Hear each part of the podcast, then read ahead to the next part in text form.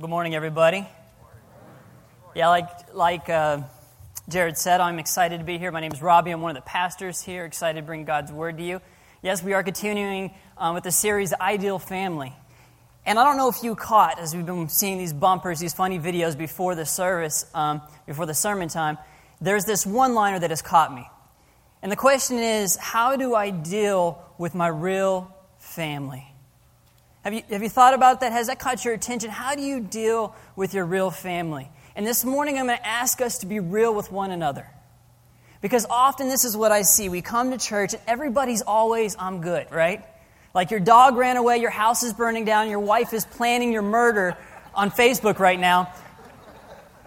But everything's okay. Everything's all right. And we come and we put our facade on like every like our house, our family, all's good. But in reality, if we're real with one another, there's definitely some hurts and some pains. Spe- specifically, as we talk about these two people, mom and dad, our fathers and our mothers. Because if we're real with one another, there's a lot of hurt and there's a lot of pain in this room. Just merely the mentioning of thinking of mom and dad for some of us brings heartache, it brings pain. And even right now, some of us are saying, I don't even want to go there.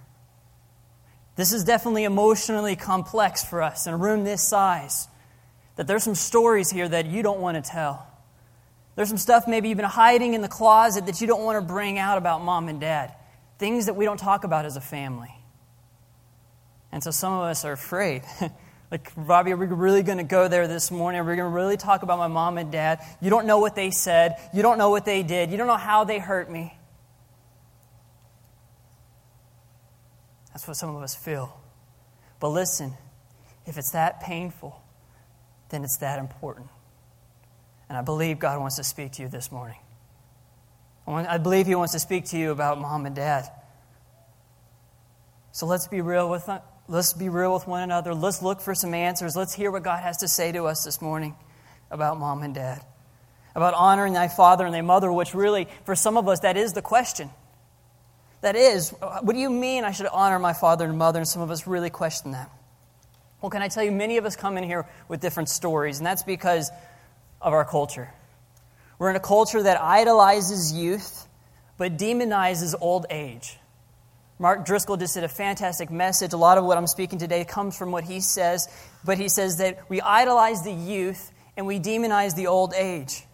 And we know this to be true. We see all the commercials, everything about being young, right? We get Botox, we get surgery, we lose weight, we want to live young, don't we? And then in the 60s and 70s, it all became about rebellion. Rebellion became acceptable almost as expected that in your teen years you would rebel and you would do your own thing. Oh, he's just fulfilling his wild oats. And then it became a society about individualization. I don't know if I got that right. You know what I'm saying? It's all about me, right? All about me, that my, my actions don't affect you. As long as whatever makes me happy, do it. And we all know that's a lie. Because we can all say in this room the decisions that mom and dad made whether for the good or for the bad, affected the family, don't they? The decisions your mom and dad made affected the whole family. And then we get into sex outside of marriage. It's about hooking up. And that becomes the normal. So we have teen pregnancies. And we have a lot of us in here maybe came into this world unwanted, came into this world as a burden, as, oh man, we're pregnant. Some of us come into this room not being loved, not being cared for, not being tendered, with a tendered heart as a parent. No, you came into this world more as a burden. And some of us come into this room maybe abused, verbally, physically. Maybe some of us come in here not knowing dad or mom. That's the experiences. That's the hurt and the pain. So let me pray for us. God, I pray you work. You work on our hearts this morning. Father, may we deal with some things maybe we've been hiding. We try to put a band aid on it. But the wound is still so very, very real. So, Holy Spirit, only do only what you can do in us. We pray this in your mighty name. Amen. So, I'd like to start with just simply asking some basic questions about this text. Some real simple questions, all right? And we're, go with me here. We're gonna, uh, you can follow along here. The simple question is um, why or who do we honor? Who do we honor? Well, we see here simply that as Paul is uh, writing this, he's simply saying that you honor your father and your mother, which is the first commandment with a promise. Now, for us, we just take that as fluff and we accept it. We've heard that before. But can I tell you, this is very revolutionary in those days. In that time, dad had absolute authority. And some of you under your breath just said, Amen. but in those days, literally, the woman had no right. The mother had no right. The father had absolute say. To the point, and this is what I found out, to the point that the, the father could order the wife into slavery. And so we see straight off the bat that, that, that Paul is saying here is that the father and the mother are on the same playing field. That in God's organizational chart, there is God, there is father and mother on the same level, and then there is the kids. That this is God's design. And you specifically see here that it is between a man and a woman. That contrary to society and what is accepted, an ideal family is a man and a woman. And they're equal. They're equally, they're working together to, to raise the family. They're, they're together joined, raising up the kids. Both have an equal voice. The wife isn't in front of the man, and the wife isn't behind the man. No, they are equal on the same playing field. On the same playing field. Now, how does this work out? How does this work out in our families? Well, children, we don't play favoritism. And parents, we don't play favoritism. There's not just mom and dad, she's daddy's girl, or he's daddy's boy, or vice versa, whatever it may be. No, there shouldn't be, play, shouldn't be favoritism. In the family, there shouldn't be favoritism. And let me tell you this is whenever you've seen favoritism in a family, it doesn't go well. The Old Testament, we saw that with Joseph. I mean, we had brothers trying to kill each other. Favoritism never works itself out in the family, it never does. So, dads, as we speak about our wives in front of the children, we do so with honor. And wives, as we speak about our, our husbands in front of the kids, we do so to honor them. Because let me tell you this what you say, they say. And what you sing, they sing. They see your example, they follow you and your footsteps. So there should be a sense of honor in the family that, that we parent for unity and to honor one another. And I know this first well, even as being a brother.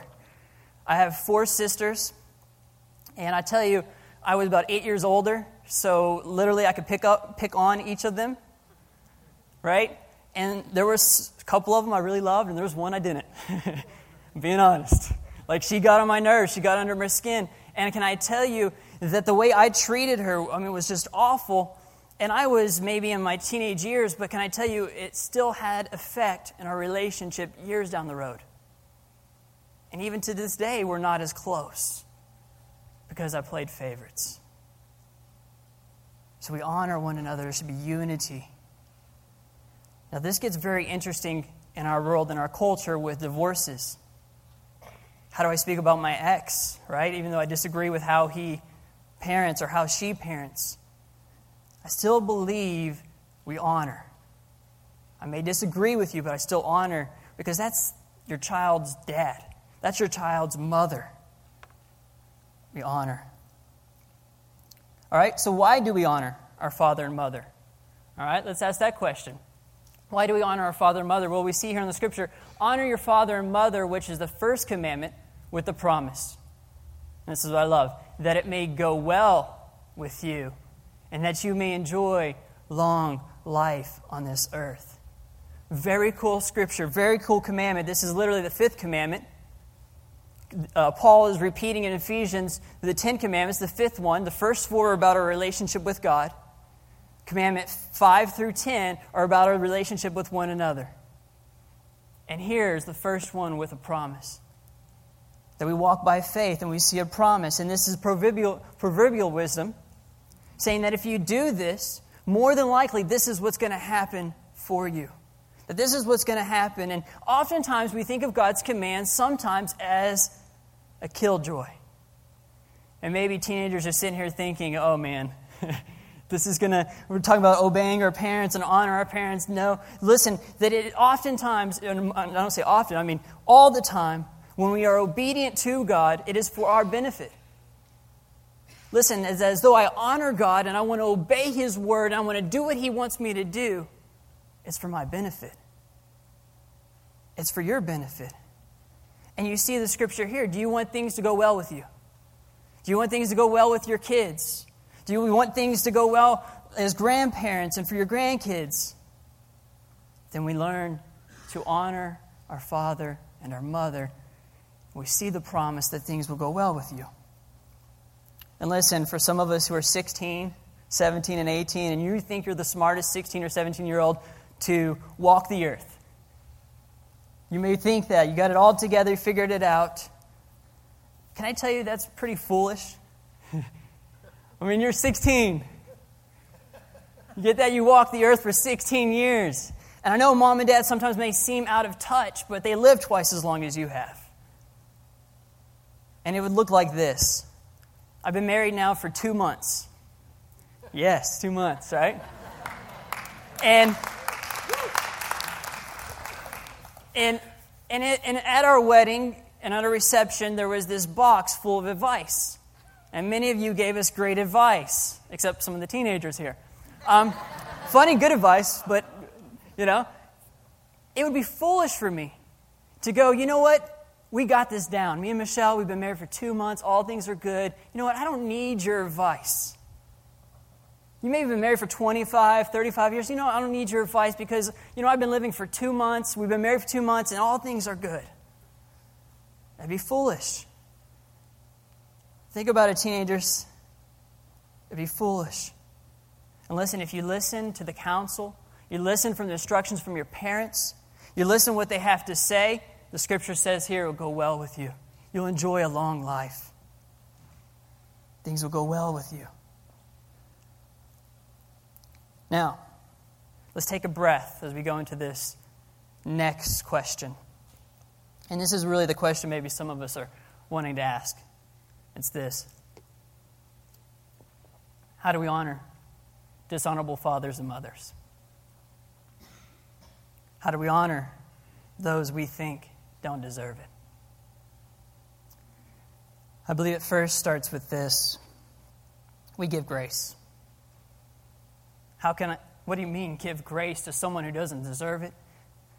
Well, let me just, let me put it this way. You know, as, kid, as, as kids, our parents are like supermen. Like they're superheroes. They do no wrong, right? As kids, they look up to you. Everything you do is like golden. Now that changes as we become teenagers, right? We realize they're human. We realize our parents are sinners, much like ourselves. And here's what I find the problem is often is that we can become very critical, very critical of our parents. We remember every failure, right? Your kids can remember every failure and pinpoint them. But listen, if that same criteria was turned to us as teenagers, man, we'd be in a whole lot of trouble, wouldn't it? So I think it begins to go, you know what? I need to give my parents some grace. And let me give you an example in my own life as I was preparing for this message. You know, some of the things my dad said came back to memory. And I'm talking things my dad said 12 years ago. 12 years ago, and I still remember it. 12 years ago. And listen, my dad was a great father. But I still remember those things he said 12 years ago. And for me, I said, it's time for me to give him some grace. I need the grace. And I'm going to need it as a parent, I know that.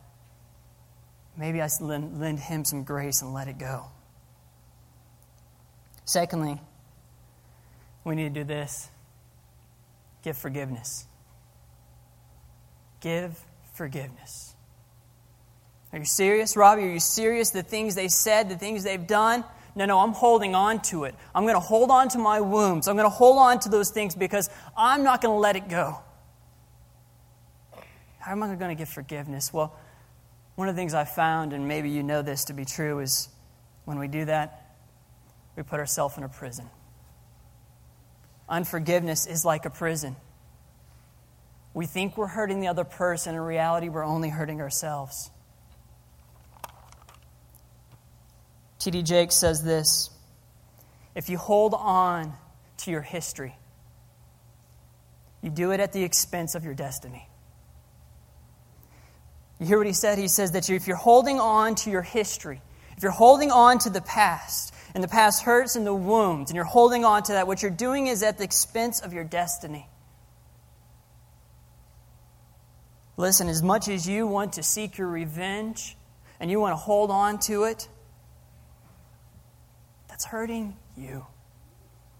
And I wonder why sometimes we have anger problems and we lash out and we get upset about the silliest things, is maybe because we really have some wounds and we haven't forgiven our parents. Listen, it takes more strength to forgive. It takes more God to forgive. And often our unforgiveness is holding us back as parents, as children. It's holding us back. So we forgive. May the Holy Spirit do something in us that we could forgive our parents. Thirdly, we give honor. Now, this one you should be going, What?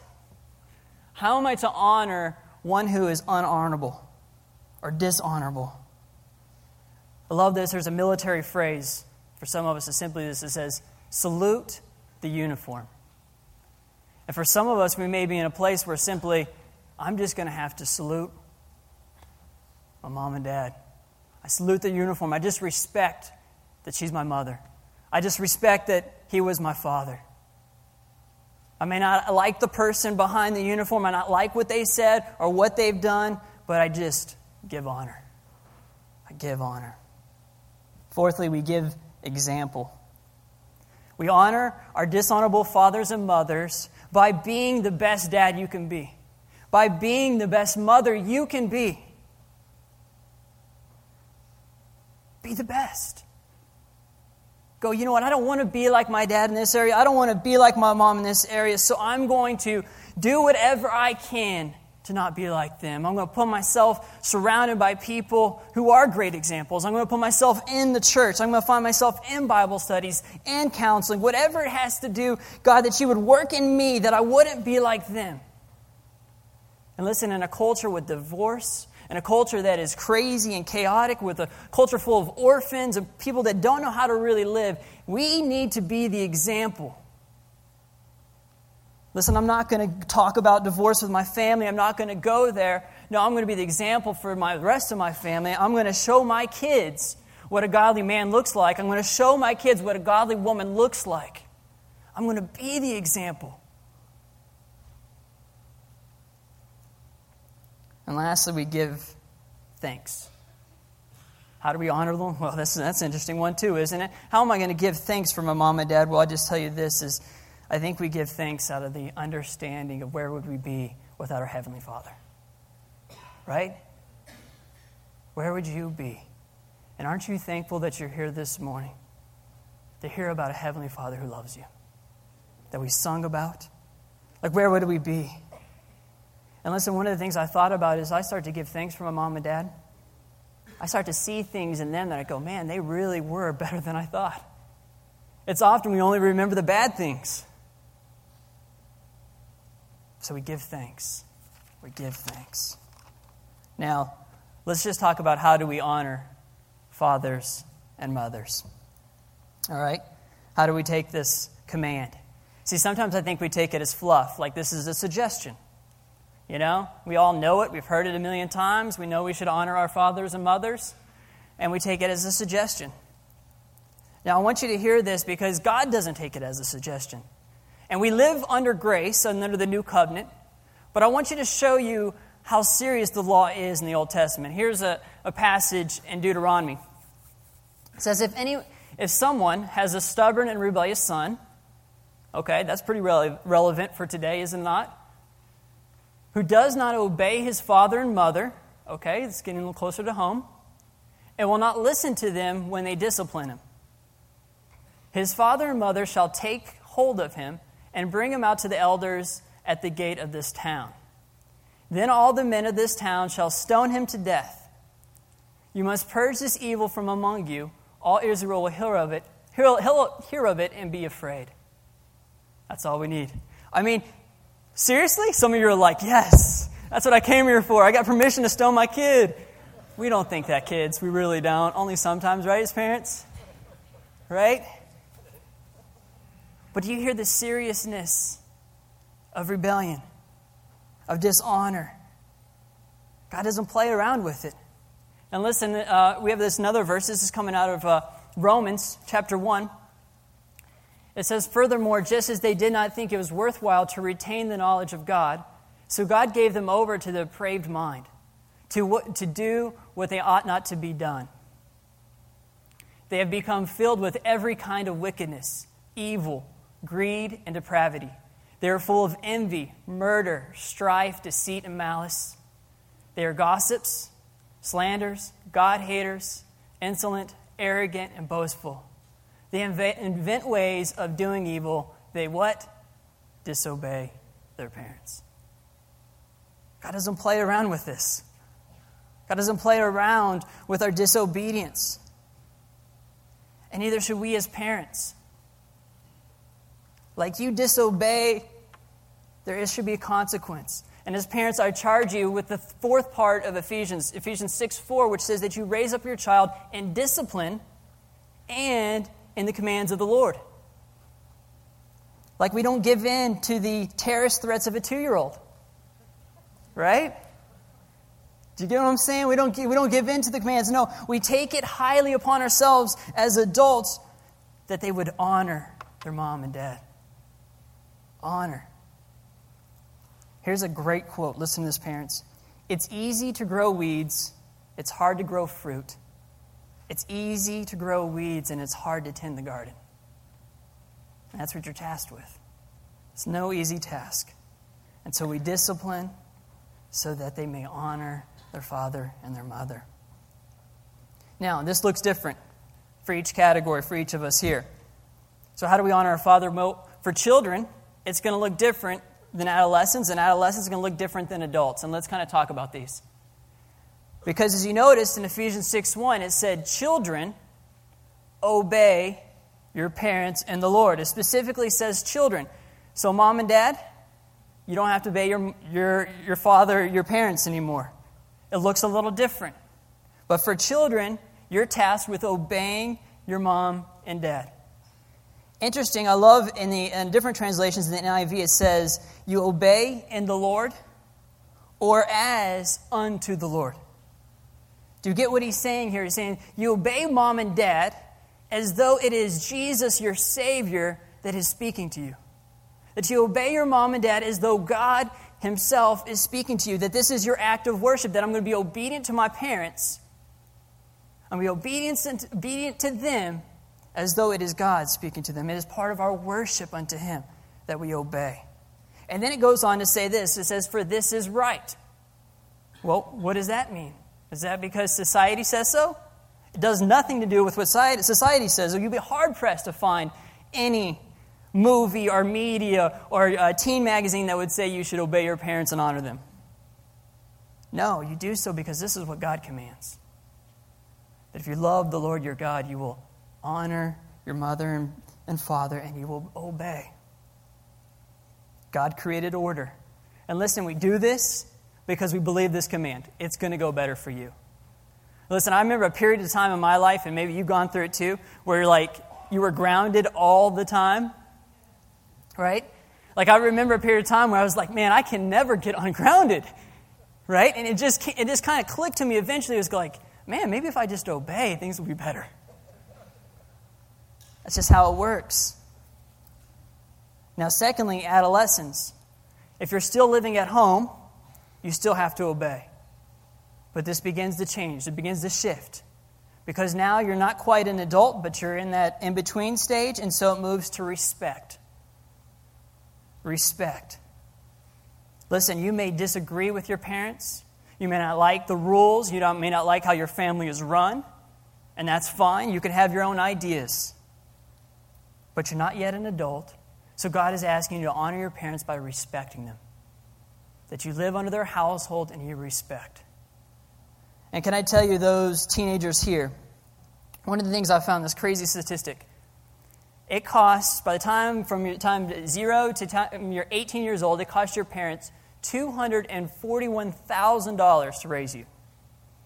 Quarter of a million dollars on average. And some of you thinking that's college included? No. So your parents spend $241,000 raising you by the time you're 18. Now, parents would testify that they would love, to, they, there's many things they could spend $241,000, all right? Parents? Right? There's many vacations you could take and trips to Tahiti with $241,000. But you are a blessing to your parents. You are a blessing. You are a blessing. So, out of that, we say we want to honor God, so I'm going to respect my mom and dad. And thirdly, here we go, adults. It moves from obey to respect to now caring for your parents. Now, I haven't really thought about this. And I didn't, I didn't really think about it being 30 years old, but eventually the task is going to be on me to make sure mom and dad are cared for. See, back when this command was given, there was no system set up to take care of the elderly. So it was given to the family to say, you're going to have to take care of mom and dad. Doesn't mean Social Security, nursing home, retirement homes are evil, but we as adults are now tasked to take care of mom and dad. We're tasked to make sure that we go visit, that they're not lonely, that we're caring for them, we're taking care of them, we're making phone calls. And maybe from some of us in our 30s and 40s start to plan financially just in case we have to take care of them in their old age. So, that's how it works out in a practical sense. We, we respect, we obey, we respect, and then we care for our parents. Now, let's be real for a second because I think some of us really struggle with this idea of God our Father. As though we've been talking about our parents and though we've been bringing back some things from the past or maybe some things that they've said and how they've hurt you, I'm pretty sure some of us have a hard time understanding God our Father. I'm sure some of us here have a struggle with our identity of who we are because we never really knew who we should be. Dad never told me who I should be. Michelle and I were watching What Not to Wear the other day. Correction, she was watching it and I was observing, because as a man, you cannot confess to watching What Not to Wear. But there was this, this there was this girl on there, and she, she, had, she wasn't on there just because she had terrible fashion sense. In fact, it was like Halloween each and every day for this woman. I mean, she wore a costume, no doubt. I mean, it was like she dressed up as a kid, she dressed up as a bunny. I mean, this is how she went to work. It was crazy. And they get her on the show, and they're like, Why do you dress the way you dress? And she began to say, Well, I just don't really know who I am, I guess. Really just don't know who I am. I think that maybe some of us today, we just really don't know who we are. We weren't cared for, we weren't God, I mean, our parents didn't just tell us, they didn't, they didn't example, they weren't there for us. We just don't know who we are. And then I think some of us, maybe when it comes to our Heavenly Father, we always keep Him at a distance. We keep Him at a shoulder's length. And some of us have that hard time even when we say the Lord's Prayer, Our Father. Because listen, how can, how can God love me when my earthly parents were awful and they abandoned me? How can God love me when all my parents what they said? And so we have a real hard time with this. We have a real hard time with this idea of God our Father. And for some of us, maybe we come from good families. And we go, you know what, I don't really understand that. You know, I heard a message, it was 15 years ago, uh, maybe 10 years ago, I heard a message from T.D. Jakes, and he was talking about his early days in ministry. At the time, he was at a small church where everybody knew everybody, one of those small churches. And he received a phone call from one of the congregants and said, Hey, you need to get over to so and so's house. He gets in his car and he travels to this congregant's house. He arrives there. And here's what had happened it was a Friday afternoon, and the father of this family decided to check out.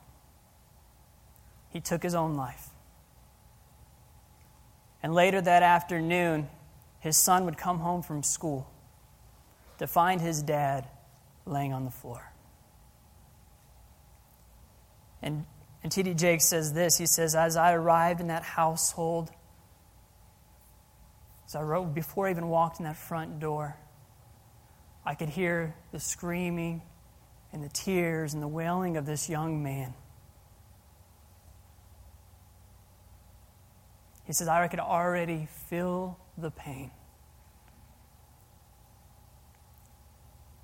And see, that young man, the one man in his life that should be there to take care of him and care for him, the one man that should show him how to be a man, to love him and cherish him, decided to check out. It is though that father, as he took his own life, he took the life of his son. That one bullet would take two lives. Do you feel that pain? the one that's supposed to love him and care for him would take his own life. And some of us feel that today. We feel that about mom and dad. We feel that. But listen, I'm here to tell you I know the one who came to this earth not to take his life, but to give it. That he would come to this earth that we may have life. And listen, I know the scriptures that declare by his wounds we are healed. And I'm here to tell you that God wants to heal your heart today. That he wants to heal your wounds. That we have a God in heaven who is unlike that earthly father, who's so unlike that earthly father. We have a God in heaven who will never, ever walk out on you, will never, ever curse you or say nasty things. We have a God in heaven who does not act like many of our fathers have. And for some of us, we've had good fathers. And I tell you, what you see in your good father is you see glimpses of the Heavenly Father. Listen, church, the word declares that his love is extravagant, that he is full of kindness and compassion. Kindness and compassion. That, oh, that you would grasp how deep and how wide the Father's love is for you. Oh, that you would grasp it. His love is extravagant. And would you look at me for a second? Because sometimes it's really hard for us to accept this that you are precious in His sight, that He values you. You're precious in His sight, and He delights. Check this out He delights in you. And often when we hear those things, we just want to bow our heads and look the other way. How could the God of the universe delight in me? How could He love me?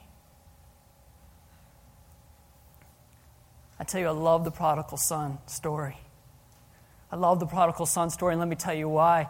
That we have, you know the story, right? The son decides he's going to go do his own thing and live it up in wild living. So he's out clubbing, he's living it up, he's hooking up, he's doing all these things, but he finds himself in a mess. He finds himself in a mess on his knees, broke with nowhere to turn. And the scriptures declare that he had an idea, that he came to his senses. Amen for the senses. And he had the idea that maybe I could just go back home and maybe the father would accept me. Maybe dad would allow me to be a servant or just be in the house. And so he comes to his senses and he begins to walk home. But what is so great about the passage, what's so great about the story is that the father, the whole time, has been waiting for his son, looking for him to come back home. And it says, not filled with anger, not filled with discipline, not filled with anything other than compassion and love, does he take off. The father takes off running, get this, for his son. He takes off running after him. And as he gets there, he doesn't discipline him, he doesn't say anything nasty. No, he wraps his arms around the son and embraces him. And he says, My son has returned. My son has returned. And we're going to party. they grill fillets because they're men, right? And they party and they sing and they celebrate. He puts the ring on his finger. My son has returned home. The son has returned home. My dad does something that's pretty, gets kind of annoying, all right? Sometimes until I've been working on this message, I didn't really think about it much. But often when I talk to my dad on the phone, you know, my dad lives in Dallas, Texas. The rest of my family lives there. And um, talking to him on the phone, and often he's like, So when are you going to come to visit? Like every conversation always ends with, So when are you coming home? And then when I'm there visiting, he's like, When you moving home? That's how he is. But what's my dad really saying? What's he really saying? Son, you belong home. That I delight in you. That I want you. I want you. And that's what he's saying to us today. You need to hear how much God loves you, hear how much God likes you, hear how much he delights in you, hear how much he wants you to come home. Then don't stay distant. Don't stay in the wild living. Don't stay away from me, but come home. Because I'm full of compassion, mercy, and grace. Let's pray.